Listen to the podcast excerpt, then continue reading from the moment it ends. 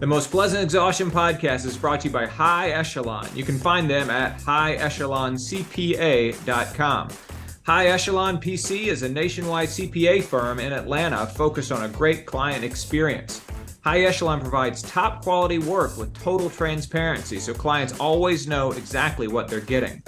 They believe accounting doesn't need to be complicated and that clients should always get the experience they deserve, which includes top-notch accounting, tax and payroll services, timely communication, complete data flow, and the best automation and security.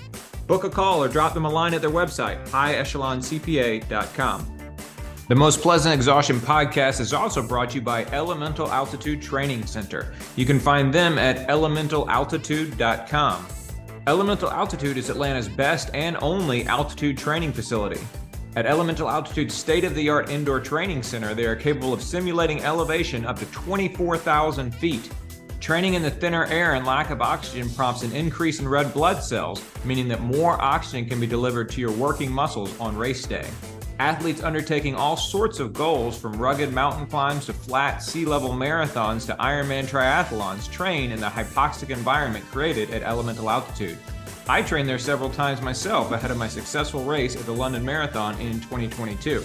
In addition, Elemental Altitude hosts a variety of physiological testing, such as sweat testing, blood lactate testing, VO2 max testing, and a variety of metabolic testing, which can tell you your resting metabolic rate and the types and amounts of fuel you're burning at different training and racing intensities. Drop them a line at info@elementalaltitude.com if you have questions or you want to set up an appointment. Again, their website is elementalaltitude.com. The Most Pleasant Exhaustion podcast is also brought to you by Blue Pineapple Travel. You can find them at bluepineappletravel.com. Blue Pineapple Travel is an agency of experienced travel advisors who help you design the perfect trip. Blue Pineapple Travel advisors are all well-traveled and knowledgeable, and they will be your advocates from start to finish. They love to help people plan their travel, whether it's for a race, a family trip, a weekend getaway, or the trip of a lifetime. Their goal is to match you with the trip that you want. Relaxation or adventure, traveling solo or with a group inside the US or abroad, Blue Pineapple Travel can plan exactly the trip that you want. Find them online at bluepineappletravel.com and see some of the great places that folks who have worked with Blue Pineapple Travel go on their Instagram, at Blue Pineapple Travel. Finally, the Most Pleasant Exhaustion podcast is brought to you by ITL Coaching and Performance. You can find them at itlcoaching.com. ITL Coaching and Performance's mission is to build a community of athletes set on reaching goals and serving the community. They have a passion for helping people achieve their goals and dreams. ITL coaches are real people with phones, emails, and the desire to spend time with you during your training. They are vested in ITL athletes. ITL takes a communal approach to coaching, so there's always someone available to answer questions and to help adjust the training schedule. An ITL coach will be glad to meet with you to chat about your goals and to find the best plan to help you meet those goals. Again, their website is itlcoaching.com. Thanks to all of our sponsors who help us bring you the Most Pleasant Exhaustion podcast.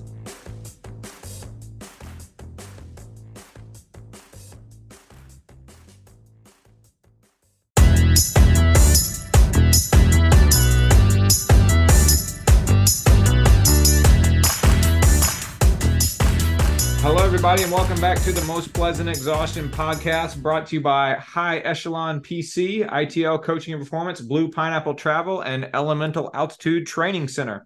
My name is George Darden. I'm an endurance athlete and coach in Atlanta, Georgia. I'm a father of twin boys, and I'm a college professor. My name is Michelle Frank. I'm also an endurance athlete in Atlanta, Georgia. I'm a mom to three girls and a CPA. And I'm Eric Hall. I'm an endurance athlete and coach in Raleigh, North Carolina. The father to three college-age students, and the husband to a beautiful wife, Melissa. The gang is all back together again. I'm glad to see y'all. Let's do a quick round the horn. Michelle, what you been up to? Since we talked about the book, I don't know. Des actually released a podcast, and in it, she talked about the backpack tweet, which I thought was pretty funny since we had just talked about it, and I haven't heard her mention that or reference that, I don't know, maybe since 2017. So in other words, she clearly listened to our review of her book. Yeah, totally. Yeah. That's good. Have run very few miles this week, kind of the way I want it right now. Got into strength workouts. Planning another one this weekend, and then sort of, I don't know, like a 60 to 90 minute run. Seems about good for now. It's beautiful weather outside, no suffering at all. Definitely nice and cool, 38 degree mornings. So, you know, But 38 otherwise, degrees, 38 degrees Celsius, you mean? Yeah. Yeah. Not much. Just, you know, the final days of summer over here. So I'm impressed, Michelle. So one of the things that has been sitting on our Google Doc that we all share for the podcast here, where we kind of sketch out what it is we're going to talk about and we make program notes and all that sort of thing. One of the things that's gone on there permanently since January 1st is strength work check-in, and it's highlighted. And I was purposely not going to ask you about it, even though we made a point to ask you about it all throughout 2023 here, because I figured that, you know, you're still kind of in post Leadville recovery mode and you haven't quite locked on to the next goal yet and all that sort of thing. But you said you've already done 2 this week and you have a third plan for this weekend? Yeah. So I started back last week. I did 3. And then I was embarrassingly sore from just like reverse lunges, like serious soreness, just because it had been, I don't know, like a few weeks since I had held any weight. But it's just some kind of more mobility type stuff now. And everything else is just kind of body weight and just kind of getting my body moving again. So they're pretty short. I don't think one time I think I uploaded one that said like 26 or 36 minutes, but it's just because I forgot to stop my watch. They're pretty short. It's like 22-ish minutes. and you just upload it as is. You're like, we're good. Well, you can't edit the time, can you? So you can. Yeah. Oh. You can edit anything. Yeah. You can go in, select the part that you want to get rid of and just hit cut. Even if you like distance, even on a run? Oh, yeah. Yes. Well, it's all time. You cut back the time. And so if you forget to turn off your watch at the end of a run, you can go back into a crop. Mm-hmm. And you can, they've actually changed it recently to where in Strava, you can do that on your phone. It used to be something you could only do through the web. Mm-hmm. Yeah, that sounds like a lot of effort, guys. I just stop my watch and hit save. Speaking of a lot of effort, I'm going to call George out because George said that he didn't want to ask about strength workouts because he was concerned about your state, Michelle. I actually think it's more he didn't want to be called out on what he calls a strength workout when he goes into his garage for 11 minutes or whatever. And you think I'm going into my garage? Think again, man. Not quite. No, it's been very clear that Michelle's been doing her strength workout, George. I'm not so sure about yours. Well, so I am now less than 8 weeks until the Berlin Marathon. And by the same token that about 8 weeks out from the London Marathon, I started doing a whole lot more of kind of just routine body weight strength work, like sets of push-ups and crunches and planks and things like that. I started doing those a little bit more this week, and of course, in order to hold myself more accountable, I started putting them on Strava. And so yeah, I would not argue that they are nearly the high quality strength workouts that you and Michelle have both engaged in over the course of the past several months, by any stretch. I definitely would not say that. But yeah, I'm doing a little bit of it. I've done 3 so far this week. I'll do a couple more. I think I commented to one of your criticisms on Strava that I'm going more for frequency than duration, which is true. So I did not criticize you.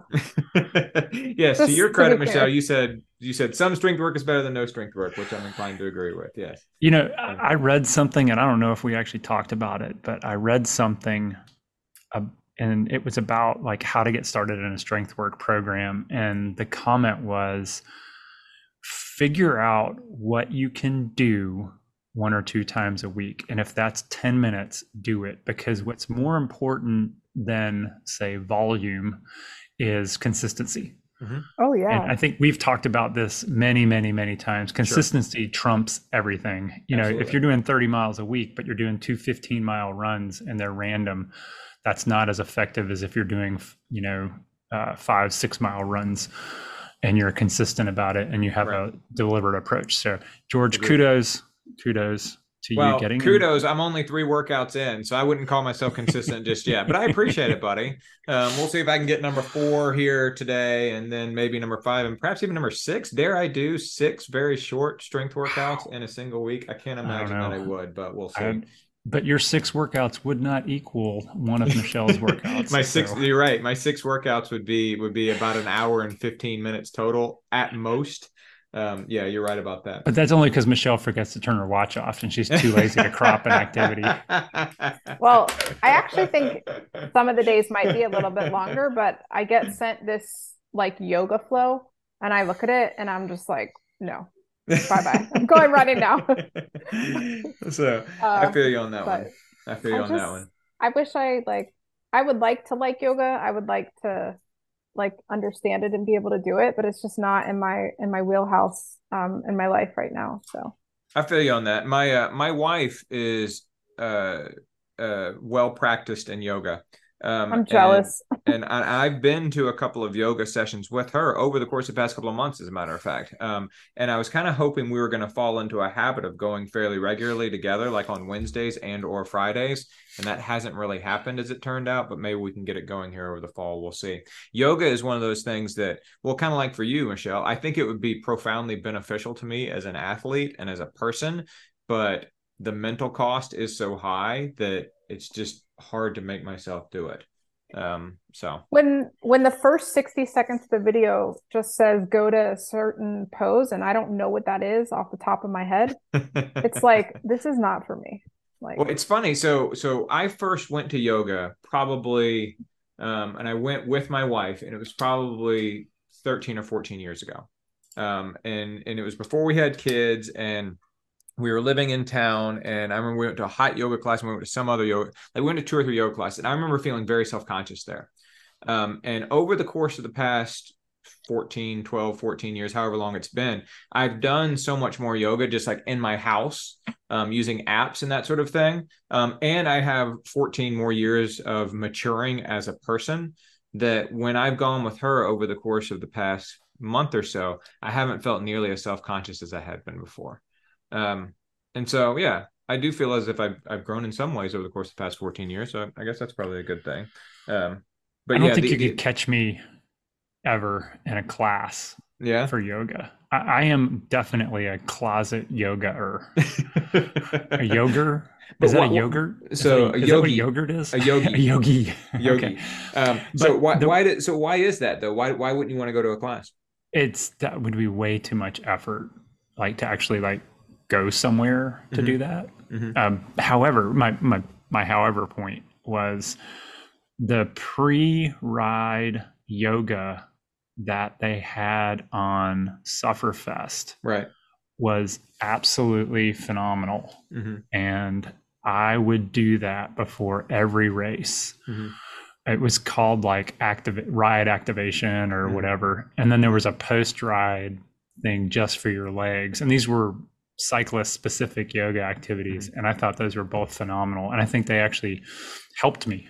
Mm-hmm. So I was very in tune with that when I had Sufferfest, and I did those often. Yep. Yeah. Sufferfest, and which is now Wahoo bought Sufferfest, and I can't remember what the name. System. That's it. Thank you. And of course they leave out one of the vowels since it's Wahoo, but anyway, as they do in so many of their naming things. But they incorporate that now into this overarching training app that they have, there's some really good, solid 15-minute yoga sessions that were part of Sufferfest. That I went through a stretch of using those in the first half of 2018, and they were good and they were solid, and I think that they were effective. But yoga has been one of those things that I tend to go through these little phases where I'll do them for a little while and then I'll fall out, and I'll do them for a little while longer. Really? We've never noticed that about you. Yeah, I know, right? I know. So now I'm in this little strength work phase. I'm consistent with cycling and running. There we go. You are. There you go. There we go. And with that in mind, so my training, like I said, with 8 weeks to go to Berlin, has definitely turned up a notch over the course of the last little while here. I didn't do a whole lot of training, or at least didn't do a very high level of training on purpose throughout June and July, at least when it comes to running, because my Achilles was bothering me a whole lot in June and July. And then with that in mind, I ended up renting a contraption that's called a lever movement. And it was recommended first by Alyssa Godeski, who's a professional triathlete that I know. And she used to be teammates with my wife. She's currently the co-host of a podcast with friend of our podcast, Haley Chura. And I had seen on Instagram where she had injured her knee and she's been using this lever movement contraption. And essentially what it is it works like an Alter G treadmill. And you put this thing on the arms of your treadmill. You wrap a bungee cord around you and through the hips of these custom shorts. And it just lifts you up a little bit. And you go running on your treadmill with a little bit less weight on your feet.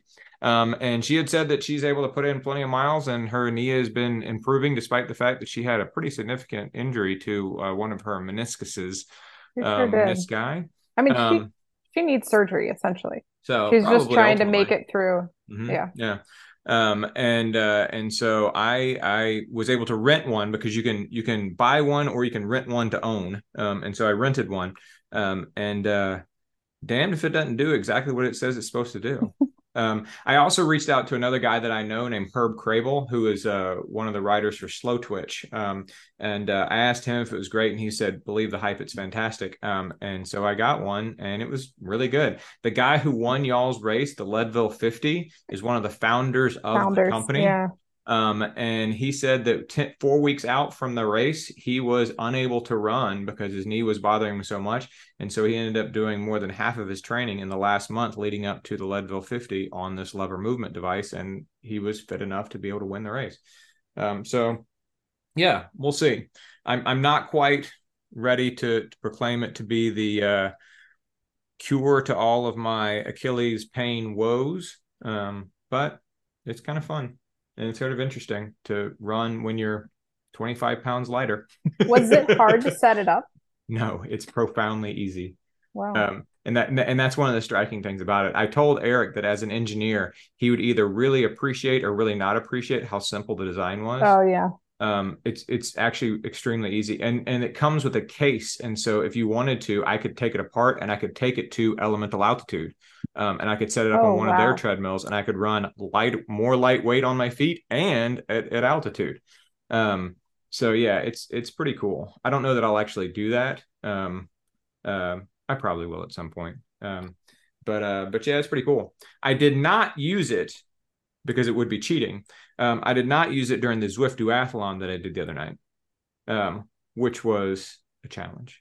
But yeah, Zwift has just started this brand new weekly duathlon series through WTRL, which is separate from Zwift, but is effectively like the quasi-official Zwift racing company. They started a new duathlon.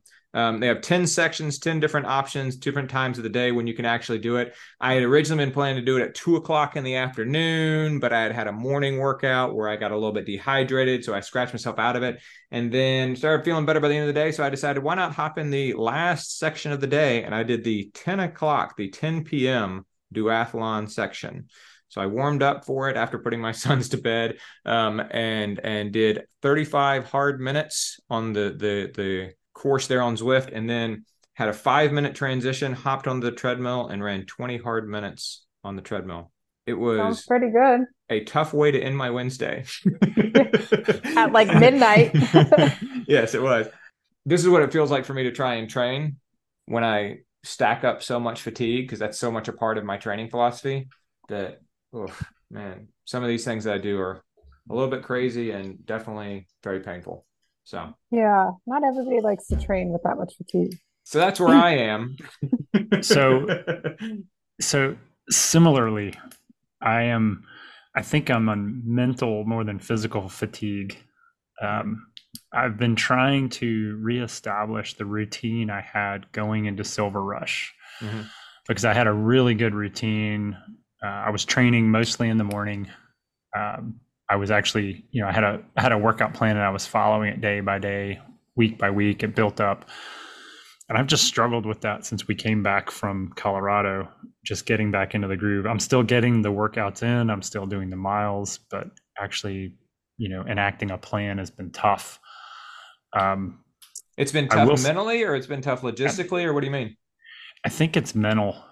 I think mentally I put so much effort into that leading up to Silver Rush that after it, I just didn't have it.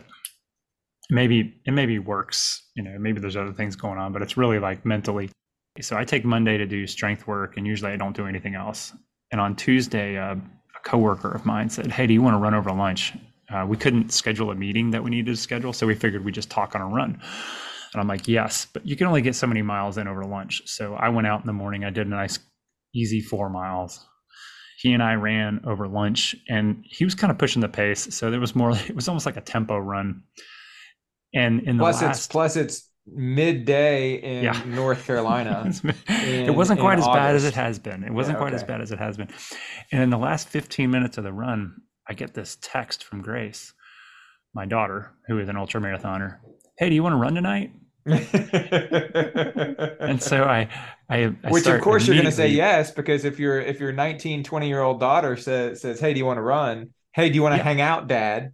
There is only one answer, and it is yes. Yeah. And so I said yes. And then as I was like getting changed to come back up to my office, I was like, "So how far do you want to go?" "Oh, just 12 to 15. Oh my God. What? Oh my gosh. No, Grace, no. And I said, so, what pace are we looking at here? "Well, you know, I wanted to go a little faster than usual." And that's why she was asking to run with me, because she knows I'll push her a little harder than if she's just running by herself. I left work, drove up to Chapel Hill, and we ran 13 miles together when she turned off to go to her house, which is like a half mile away. And I said, "How far are we from the car?" And she's like, "Oh, it's only like half a mile." It was 1.7 miles. It was 2 miles from the car. So I was like, oh my gosh. So you had 4 miles in the morning, 15 miles in the evening. How many did you run at lunch? I ran about 25 miles. Oh, geez. I did 25 miles on Tuesday. You are Blue Ridge Relay ready. Well, you know, so the funny thing was, I told her, I said, "Grace, I've already run 10 miles today." And she said, and it's in my Strava thing, she said, she had a couple of like quick comments like, "Ooh, that's not good." And then she said, "Or this is great BRR training." Right. And so that's what I actually named the run on Strava when I ran with her. Absolutely. But I got home at like 9:30 p.m. and I kind of drug myself into the house, and I looked at Melissa, my wife, and I said, "She tried to kill me." I feel like maybe this is the reason why you feel as if you're lacking motivation right now. This is maybe the reason why you're feeling mentally tired. It's like, honestly, Eric, I don't know. I could not, I don't care how much I like wanted to be with my friends or run a certain race. If I had Blue Ridge Relay and the time span between Silver Rush and then, like, I don't actually know how you're doing it. So kudos to that, because I probably feel the best physically, but mentally, emotionally, financially, it's like, no way, no schedule, no, like, there just can't be anything but exactly what I want to do when I want to do it for a little bit. Eric, I want to hear what your response to what Michelle just said is. And of course, I should mention, just by way of background, that we're now a little bit less than 6 weeks. We're actually 5 weeks from today, from our recording date, from starting the Blue Ridge Relay, which means, of course, we need to start talking about it incessantly on this podcast. But to me, I think part of it, or at least I feel like part of it for Eric, and Eric, I'm speaking for you, and so tell me if I'm totally wrong here, is the fact that Blue Ridge Relay was always kind of a given. Like there was never any question whether it was going to happen. And that's kind of the way I feel about it, even for myself. I mean, it's 2 weeks before Berlin, but I was never going to not do it. Do you know what I mean? And so in terms of like, so you don't have, but you don't have to like get up for it. It's not like, okay, I just did this one race and now I have to get up for this other race. It was always going to be there. It was always going to have to happen. And you always want it to happen. I mean, I look forward to it all year long. I think Eric probably does too. I did. And Silver Rush was a big deal to me, but it wasn't like my A race for the year, right? It was a huge deal because we were flying out there, but I talked about this on the Silver Rush podcast. It was more about Melissa and Grace than it was about me. And so it's really just kind of like a piece of the puzzle to get to Blue Ridge Relay. Now, if you want to know what's really stupid, Michelle, you have to remember that a week after the Blue Ridge Relay, this 24-hour race where I'm going to run close to 50 miles with warm-ups and cool downs, I'm going to run over 50 miles. I'm going to run a 12-hour race. Mm-hmm. Again, because that's a race that Grace and I do together. Yeah, exactly. But no, but Eric's done this before. He's done this 12-hour race several times before. Right, too, but never as like part of a trilogy of a 50-mile race at high altitude, right? Of Blue Ridge Relay. We're always looking for the next challenge, Michelle. This is the point. Why climb Mount Everest? Because it's there. You know, he's done it as part of a two-part series many, many times. That's no longer a challenge. Let's do it part of a three-part series now. That's how we're going to make it a challenge. Now, on that note, I wanted to make a shout out since you already opened up the Blue Ridge Relay folder. I feel like now we can leaf through it.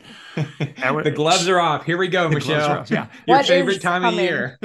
No, shout out to brother Brian Hetherington, who I think we mentioned on a previous podcast. About he wrecked during an Ironman. Mm-hmm. And I just looked on Strava. He is not only biking again, he biked with us over the weekend. Zwift. It was Zwift, but he's really biking. He's got a few runs in under his belt. They're not fast and they're not long, but he actually is running. And I saw he did a swim. And he said that was the one he was most worried about because of the dislocated shoulder. So kudos to Brian. Great job, on your recovery. Now, I'm going to link this to that's exciting to me for a variety of reasons. The number one reason, by the way, is, of course, that Brian is okay. But the number two reason, closely followed, is that means that I'm not going to have to go out and race 50-plus miles 2 weeks before Berlin. Because he's probably going to be able to do a little bit more. So the current plan has you in the 40 range. So it does. Brett and I in the 47-mile range. Yeah. Which I think I can handle that. Now, I did get the zipper 31 right now. That's not excited about that. That will come as we get closer. But I wanted to link this, and I'm because I know Brian listens to the podcast. All right, he's going to listen. I wanted to link this to something that another Blue Ridge Relay member, our team member, Lee Ragsdale. He sent me one of these Science of Running articles from Steve Magness. And it's called How a Need to Prove Yourself in Practice Can Ruin Race Day Performance.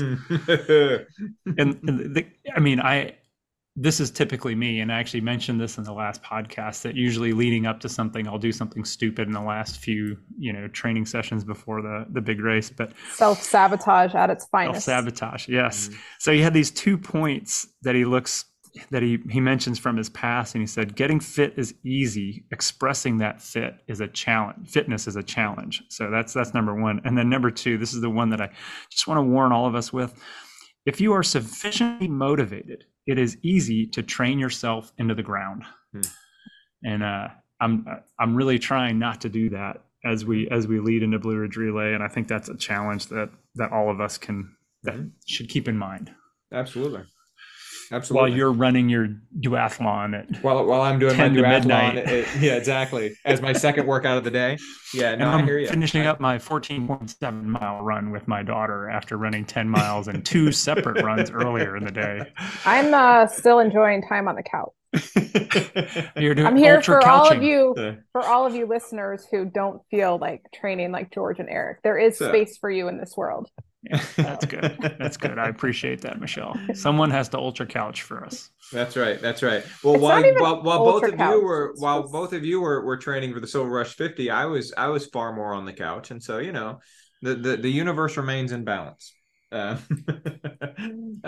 right, we got two big things we're going to talk about this week. The first big thing we're going to talk about is the new coach of the Atlanta Track Club. And so I can't remember whether they talked about it when the Atlanta Track Club made this announcement or not a few months ago, but the director of the Atlanta Track Club, who we've had on here before, Rich Kanaugh, friend of the podcast, when he became the head of the Atlanta Track Club several years ago, he said expressly that he wanted to work on the competitive side of the Atlanta Track Club. And to that end, he brought in a big name shoe sponsor. At the time, it was Mizuno, and they have since switched to Adidas. And he brought in professional coaches, Amy and Andrew Begley. Amy is an Olympian. Andrew is her husband, who coached her when she actually ran the Olympic 10,000 meters. And they began building a team that has on the team a lot of people that we've interviewed here on the podcast, which is great. It was announced a few months ago that Amy and Andrew Begley were moving on. And that the Atlanta Track Club was launching a search for a new coach, an international search for a new coach. And they announced just in the last few days here that the new Atlanta Track Club coach officially starting on September 15th is Tommy Nohilly. He's originally from Queens, New York. He went to the University of Florida. He was a steeplechaser, professional runner, steeplechaser for a while. He finished fourth at the Olympic trials twice. In both the 1992 Olympic trials and the 1996 Olympic trials, he finished fourth, which is a difficult place to finish because, of course, it means you don't get to go to the Olympics. It means you just barely miss making the Olympic team. And if you actually combine together both of those fourth place finishes, he missed the Olympic team by a total of 1 second, which is just kind of incredible. He's a physiotherapist by training, and he has an exercise sciences degree. And then he's been coaching a lot of different people over the course of the past few decades here. But most recently with the Empire Track Club with a coach named John Tautman. He's worked with Frank Gagliano in the past, who was Rich Kanaugh's coach, and that's probably part of his connection to him. And overall, he seems like he's excited to take the reins here at the Atlanta Track Club. Michelle, what'd you think about this choice? You know, I didn't know that this was even like a potential. I didn't expect them to hire somebody who had really never in their own right been a head coach. That's not to say that you need to hire somebody that's been a head coach or, that has sufficient experience as the head coach or the lead coach of a professional athlete. It's just not, it feels like Rich is kind of maybe just going back to what he knows best or his era, so to speak. I did listen to the podcast that came out today with Tommy on it. And I felt like I was listening a little bit. The Sidious Mag podcast had an interview with him that they put out today. I listened to it too. It was good. So I think if you like gags, like Frank Gagliano, so a few years ago, Mario Fraoli released an interview with him, and he actually went to his house and spent significant time with him. And this guy is true gags type stuff. Mm-hmm. So I think it is going to be so different for the Atlanta Track Club athletes, but also I feel like it might be a little bit of culture shock for him also. Like, he is so New York. So I'm surprised. That's one of the things that stands out when you hear him talk, not just because of his accent, but just because of his background. He's New Yorker through and through, and he works there now. And he said, he said the one thing he's not excited about is coming down to Atlanta Braves country, that there's no way he's going to be a Braves fan because he's a diehard Mets fan, which is fine. We can handle those people. We deal with them all the time. We share our highways with them every day, and it's a nightmare, but anyway, I think an interesting thing about him, which really bodes well for the athletes that the Atlanta Track Club has, is, they had at Empire Track Club, not one athlete had ever made an NCAA final. And they brought an athlete to kind of like top three, so to speak. Mm-hmm. And I think his belief of, if you really set aside this period of time, you've got a certain span, 3 to 5 years, where you could take a runner. And if they're really willing to sacrifice everything, and they go all in and the relationship clicks, like, it sounds like he can really help get everything out of that athlete. Mm-hmm. It It feels like Atlanta. And that was his experience. Yeah. He said that he didn't really begin to develop as a post-collegiate athlete until he was 26 years old. And he went from running an 8:38 steeplechase to an 8:16 steeplechase in a fairly short period of time after that.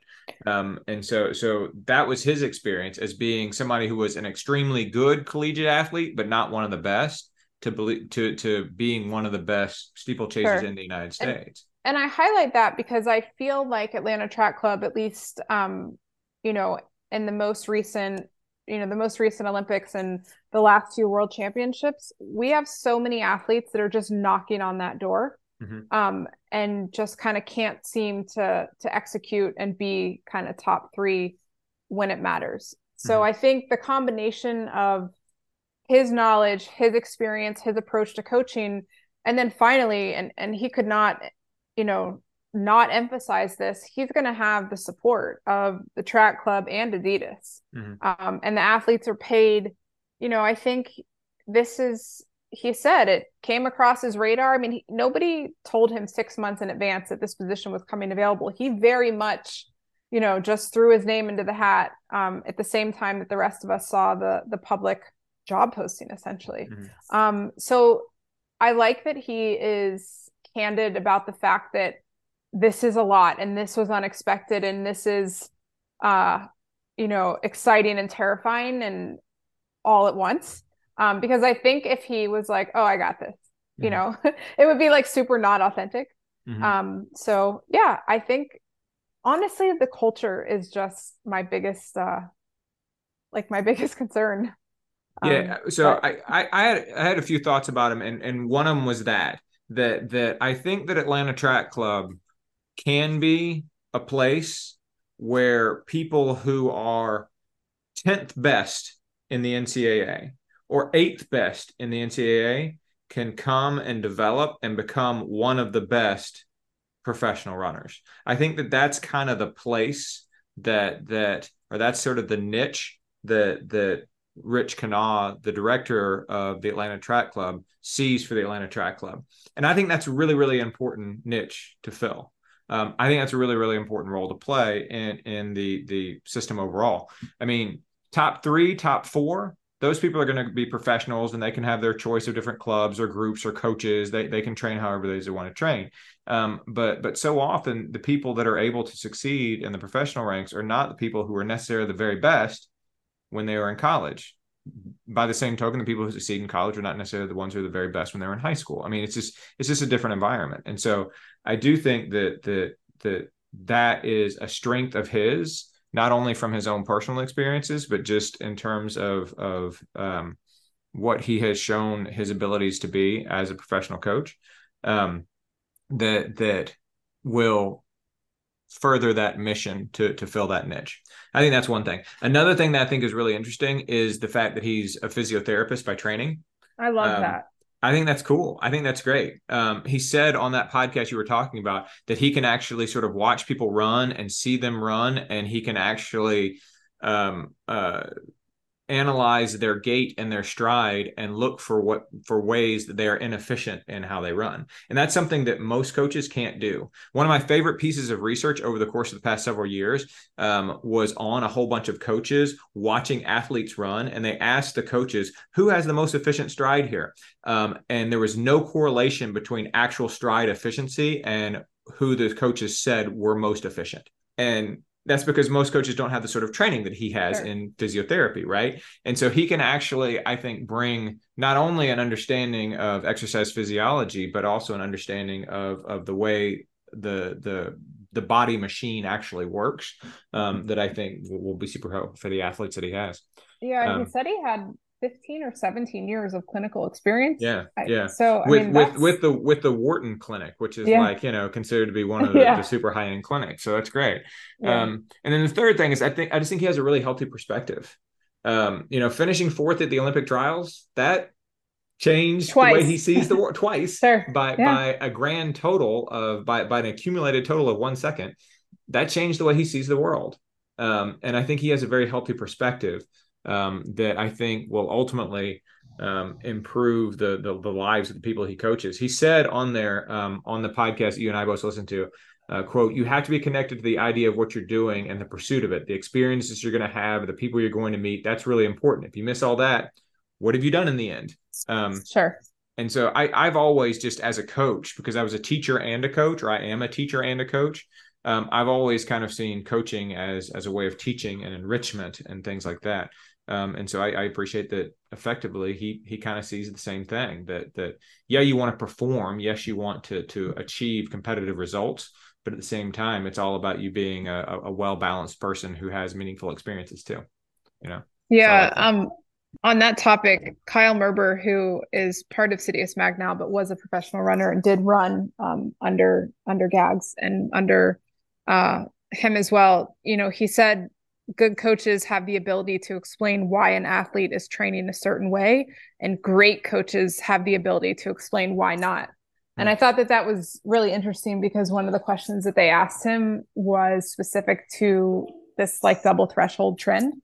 You know, and he gave, it's really worthwhile listening, just his view on that and, you know, what it means for athletes, and can't really kind of bundle them all in and just go with something because it's the latest trend.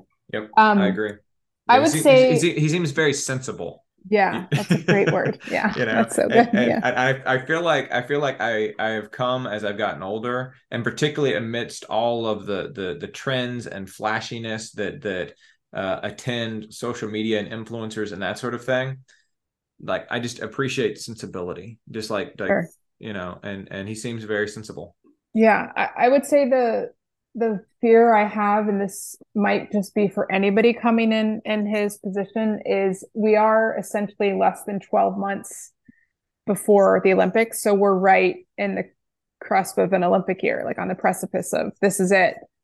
And I think it's really hard to be able to, you know, I mean, I hope that the track club, you know, made this hire with a bit of grace, maybe looking more to 2028 LA, because I hope that he's sensible enough to not try to change too many things too quickly. Because it's pretty, I think he has some awesome talent to work with. I do think, you know, there's maybe a better potential for some of these current Atlanta Track Club members who've just kind of been finishing 4th, 5th, 6th to be top 3 next year. But I definitely hope he doesn't have such a crazy amount of pressure for Paris, and gets to kind of settle in and do things his way and see how that pans out over the next 3 to 5 years. But yeah, it's, you know, it's a big change. The Begleys, they took Atlanta Track Club to a different place with Rich. They definitely put it on the map, and, you know, got a shoe deal that gets all of our runners here in Atlanta, the elite team, on par with every other shoe on the market, so to speak, whether it's a super shoe on the track or on the road. So it's exciting to see what's going to happen. I will be also interested to see. So Andrew and Amy Begley, in addition to coaching the elite teams, the professional runners, they also coach the masters teams. And I have actually had conversations with them about my own training several years ago. And so maybe I'll reconnect with the ATC masters team here that I'm about to turn 50 here, and end up working directly with this incredibly sensible coach. We'll see. We'll see. All right. So speaking of the Paris Olympics and the Olympic trials and all that sort of thing, and by the way, Michelle, I agree with you. I hope that the Atlanta Track Club is not putting pressure on him to try and turn out a whole bunch of Olympians next year. They did release this week the Olympic Trials Marathon course. We talked about it before when they announced that Orlando is going to be the host of the Olympic Marathon Trials for 2024. And this week, Track Shack, which is a running specialty store there in Orlando, which has also been putting on races in Orlando since 1977. They're organizing the race there in Orlando. They announced what the course was going to be there on February 3rd of next year. It's going to be televised live on NBC. They're going to have 3 hours of coverage from noon until 3 p.m. Eastern time there on February 3rd, Saturday, February 3rd. The men's race is going to start at 12:10 p.m. The women's race is going to start at 12:20 p.m., which I'm sure we're going to talk about here a little bit more here in just a second. The first loop, there's going to be one 2.2-mile loop and then 3 8-mile loops. And it's going to showcase Orlando's Central Business District, City District, South Eola, Lake Eola Heights Historic District, Lake Cherokee Historic District, and Thornton Park District. The finish is in front of the Walt Disney Amphitheater at Lake Eola Park, which I should mention has nothing to do with Walt Disney World. Absolutely nothing to do. Yeah, this is not and the people from Track Shack were very adamant about this. This is not a Disney Olympic Trials. This is the Orlando Olympic Trials. It's the city of Orlando. It's not Disney World, even though Track Shack does manage a lot of the Run Disney races, including the Disney Marathon. And so it's finishing there at the Walt Disney Amphitheater at Lake Eola Park. It's also worth mentioning that there's a 5K the next day for all of us, including Michelle, who go and volunteer and then want to take part in the racing experience. What if you want to go to Disney World the next day? Come on, George. You can do both. You can. I don't imagine the 5K is going to be in the middle of the day, so you can do that first thing in the morning, and then go to Disney afterwards. Unless you're going to miss Disney, rope drop. Yeah, you miss rope drop. That's a whole problem. That is a whole separate podcast. Point taken. Point taken. Yeah. So, Michelle, what'd you think? I think that everything that had been rumored was basically just made official. Mm-hmm. So. I already think the controversy between awarding Orlando versus Chattanooga is just leaves like a bad taste in my mouth again for something USATF is in charge of. But I think that the outcry about the noon start time and the temperature and all of that is, I feel like it's a little bit hyperbolic in a way. If you look at the temperatures historically for Orlando on that day, I think it's like 69 to 74 degrees. So that's about what Paris is. The course profile is nothing like what's going to be in Paris. I mean, yeah. I don't know what the elevation is. I don't even know if it's 100 feet in Orlando.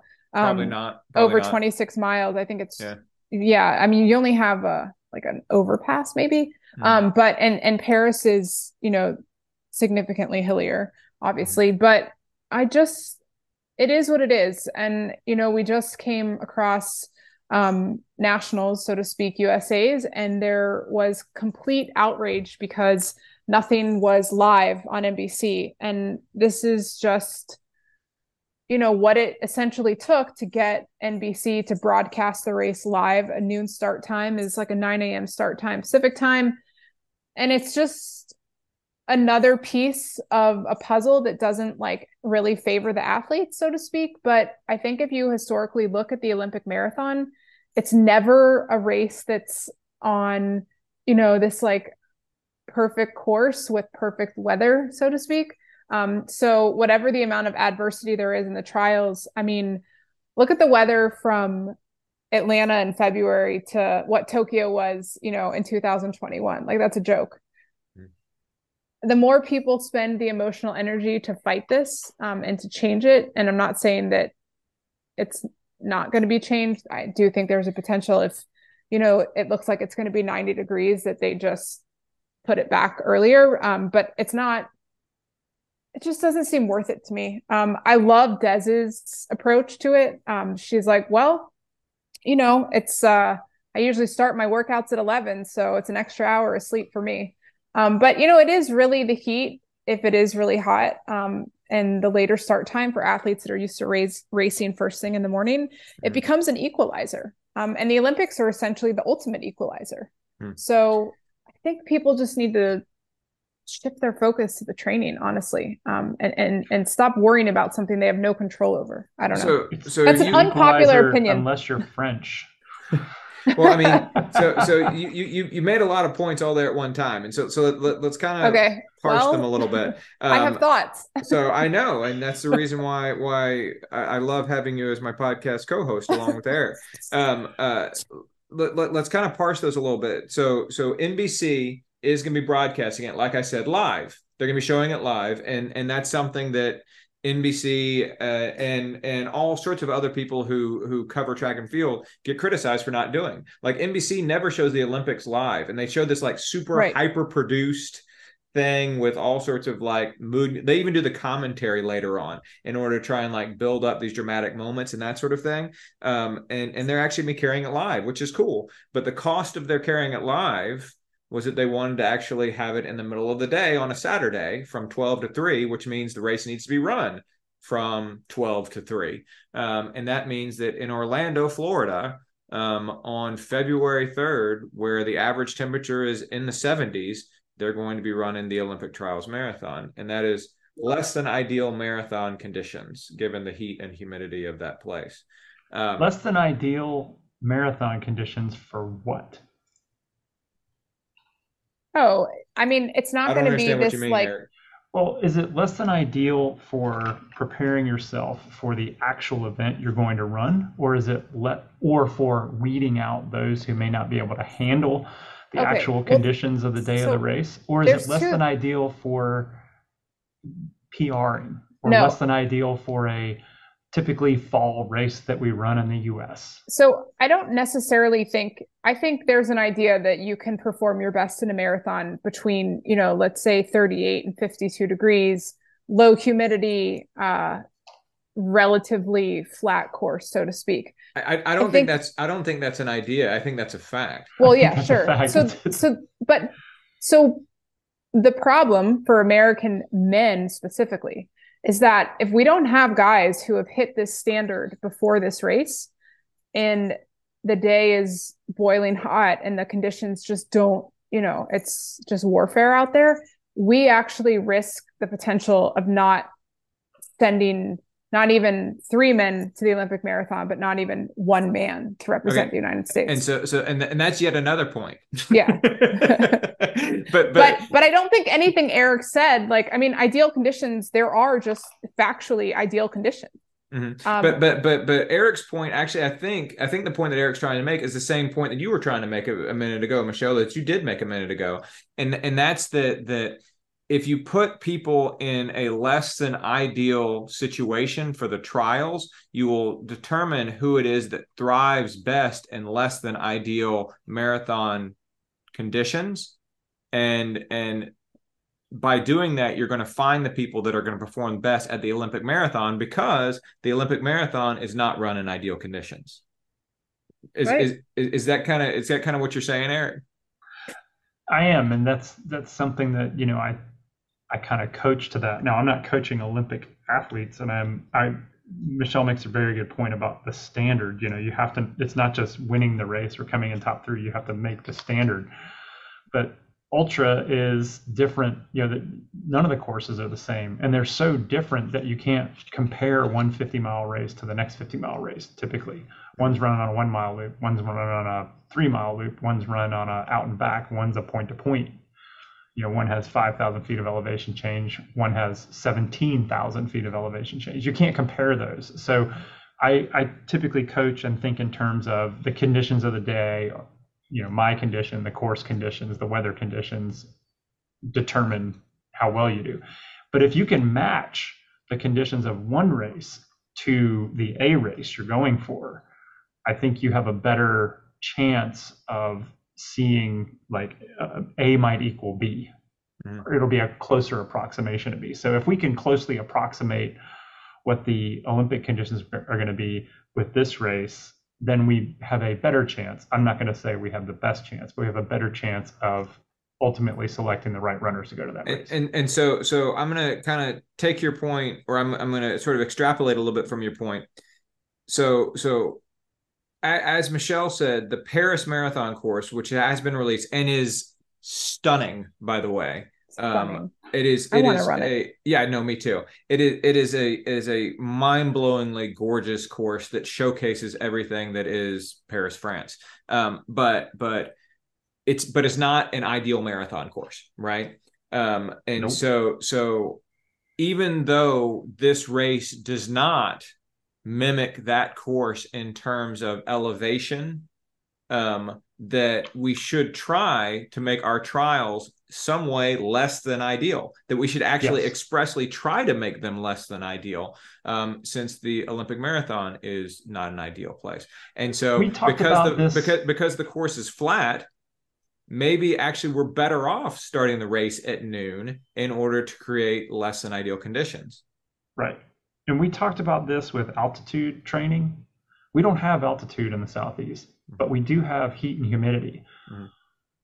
And they call that the poor man's altitude training mm-hmm. for a reason, because it puts you under stress, mm-hmm. not because it is a mimicking stress, but it puts you under stress. Mm-hmm. So, yeah, I mean, so by this rationale, and I just want to make sure I'm underlining this point, even though I just said it, by this rationale, or by the rationale that you're asserting here, Eric, you're saying that actually we're better off having the race at noon. We being the United States are better off having this race at noon than we would be having it at 6 a.m., regardless of television coverage. From an athlete selection perspective. Important point. Because there's another perspective that you've brought up. Mm-hmm. Do we want more people to be interested in the sport? And if we do, we have to have some sort of good coverage. Mm-hmm. Ultimately, long term, that's good for the sport. So the 12 to 3 block was the block that was going to get us NBC to have live coverage. Mm-hmm. So, you know, there's other reasons why it's good. But from an athlete selecting perspective, I think it's a good thing to have more mm-hmm. adversity. Now, Michelle mentioned the perspective of the American all men. Now the American men find themselves in a conundrum here where it's possible that the top 3 people who cross the finish line at the trials will not be the top 3 people who go to the Olympic Games to represent the United States in the marathon. And they have made, and we've complained about this on the podcast before, they have made the qualifying process for the Olympics so convoluted over the course of the past few years that I really don't want to go into that right now. I am sure that in January, we'll do a preview of the Olympic Trials Marathon, and we'll talk about that then. But I do think that that's a concern, but it's not a concern that's really going to be addressed by this. I will say that another perspective, in addition to the athlete selection perspective that Eric, you just talked about, is the athlete safety perspective. And I think, Michelle, you referred to this. We're hearing from a lot of athletes right now who are complaining about the start time because they're looking at it from the athlete safety perspective. You know, it's worth mentioning that USATF, the governing body of the Olympic track and field trials, including the marathon trials, is currently facing a lawsuit related to the impacts of extreme heat on athletes. Talia Brooks, who we talked about before on this podcast, she filed a lawsuit against the national governing body after she collapsed at the 2021 U.S. Olympic trials in 100-plus degree temperatures. And so they're already under scrutiny for putting athletes under undue stress vis-a-vis heat. Which is why I think if it's clear that it's going to be, you know, like 90 degrees or something, there will be some type of shift in start time to protect the athletes, but that's not going to be their. I mean, they do it all the time for other stuff. But not live coverage. Exactly, not with this live television coverage there, though. They will shift it if it's 90 degrees. I don't know. I don't. You were there in Los Angeles. You can in 2016. Stream it and then. Yeah, but it was a different situation. You were there in 2016. How hot was it in 2016 when they're also talking about it was so hot? Oh, it was. We stood at the start line in sweat. I mean, I walked from the hotel to the start. Kara Goucher was in front of me, and she had on an ice vest and was still sweating. Mm-hmm. And it was over 80 degrees, wasn't it? Yeah, but the problem, the bigger problem with that also was that the race, the whole race was not prepared for that weather. Yeah. And they thought that they had prepared, but they made literally cataclysmic mistakes. Is that even the word? That's the word. It is, yeah. You know, it was like they wanted to have extra. I mean, everybody's heard this a million times. They wanted to have extra cold water cloths, and they inadvertently ordered cloths that had soap in them. That right. You can't tell until you put the cloths in the water, so to speak. So mm-hmm. Nobody has any control over whether they're going to move the start time. Right. So I cannot imagine them moving the start time, but we'll see. So then focus on what you can control. Mm-hmm. This to me, the start time thing is okay, well, I'm going to run a race at 10,000 feet and I've got to go up and over 12,000 feet a few times. I'm going to do everything else possible to be ready for everything that I can control. And that's not something I can control. That is just mm-hmm. part of the race mm-hmm. right now. That is how these potential Olympic marathoners need to look at February. I don't think we're going to stop hearing an outcry. I think there's going to But it sounds like whining.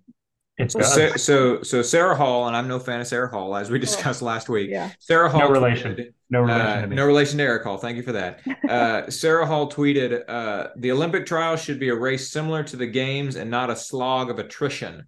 USATF, listen to the athletes. Listen to what we said after the 2016 marathon trials, where half the field dropped out in conditions cooler and less humid than Orlando will likely be." Emily she sounds Sisson, like an idiot. The Olympic marathon is a race of attrition. Emily Sisson, who won the U.S. Olympic trials in 80-degree temperatures in 2021, tweeted, "USATF needs to be prepared to take delay." Kind of like you said, Michelle.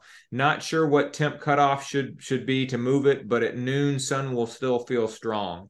We'll heat prep for it, but even training in Orlando in January probably won't be warm enough. Don't need perfect weather, just want safe." And then, you know, by contrast, you mentioned this, Michelle, before. Des Linden tweeted, quote, "Unpopular opinion, but as someone who starts my runs at roughly 11 a.m., I'm pretty geeked on the extra hour to goof around before training." God, I love her. "Warmer temps should slightly minimize the pace of super shoes and reward smart racing." So, yeah. She's not wrong. So somebody like her needs every, you know, non-mechanical advantage there is. Mm-hmm. Mm-hmm. It'd be great. I mean, could you imagine? It's like 86 degrees and Des just kicks everyone's ass. Oh God, that'd just be glory. Sorry, I'm a little biased over here. And on that note, that's probably where we should leave it. So very good. You know, I think we will continue to see whether there's any changes to this. We, of course, will talk about on the podcast if there are. And we will have a preview podcast, I am sure, come January about the Olympic Trials Marathon, which I look forward to. Michelle, you're definitely volunteering, though, right? We've already said this a few times. No, I'm not. I don't. And you're definitely running the 5K the next day, right? I'm not volunteering. This is great. I have to be honest. We've had a verbo for... since they announced Orlando. You're spectating. Yeah, I'm spectating. All right. Well, what I really want to do, I think, go to Disney World on Friday, and then we spectate on Saturday, and then go to Disney World on Sunday. But just don't tell my kids. So. I won't tell your kids. I mean, I'm not going to Orlando and not going to Disney World, so it's going to be sort of a multi-purpose trip. Very different than when the trials was here, and that whole weekend was very much just 110% running. So awesome. Very cool. Yeah. Very cool. Eric, thanks for being with us, man. Hey, always fun. Thanks for having me, George. Michelle, right, as always, we appreciate you. Have a good weekend. You too. Don't run too much, guys. It's just not necessary.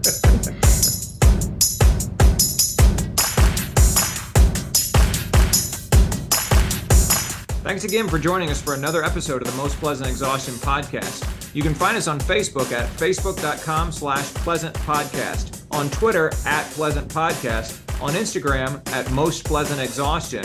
We're available on Stitcher, SoundCloud, Apple Podcasts, Spotify, or wherever else you get your podcast. Be sure to share us with your friends. We're brought to you by ITL Coaching and Performance, who you can find at itlcoaching.com. Their Twitter is at ITL Coaching, and their Facebook group is facebook.com/ITL Coaching and Performance. You can find them on Instagram at ITL Coaching. We're also proud to be sponsored by Elemental Altitude, Atlanta's best and only altitude training facility. You can find them at elementalaltitude.com, on Instagram at elementalaltitude, or on Facebook at facebook.com/elementalaltitude. Blue Pineapple Travel can be found at bluepineappletravel.com, on Facebook at facebook.com/bluepineappletravel, or on Instagram at bluepineappletravel. And finally, High Echelon. You can find High Echelon at highecheloncpa.com. On behalf of Michelle Frank, Patrick Ollinger, and Eric Hall, I'm George Darden. Thanks for listening to the Most Pleasant Exhaustion podcast. We'll see you next time.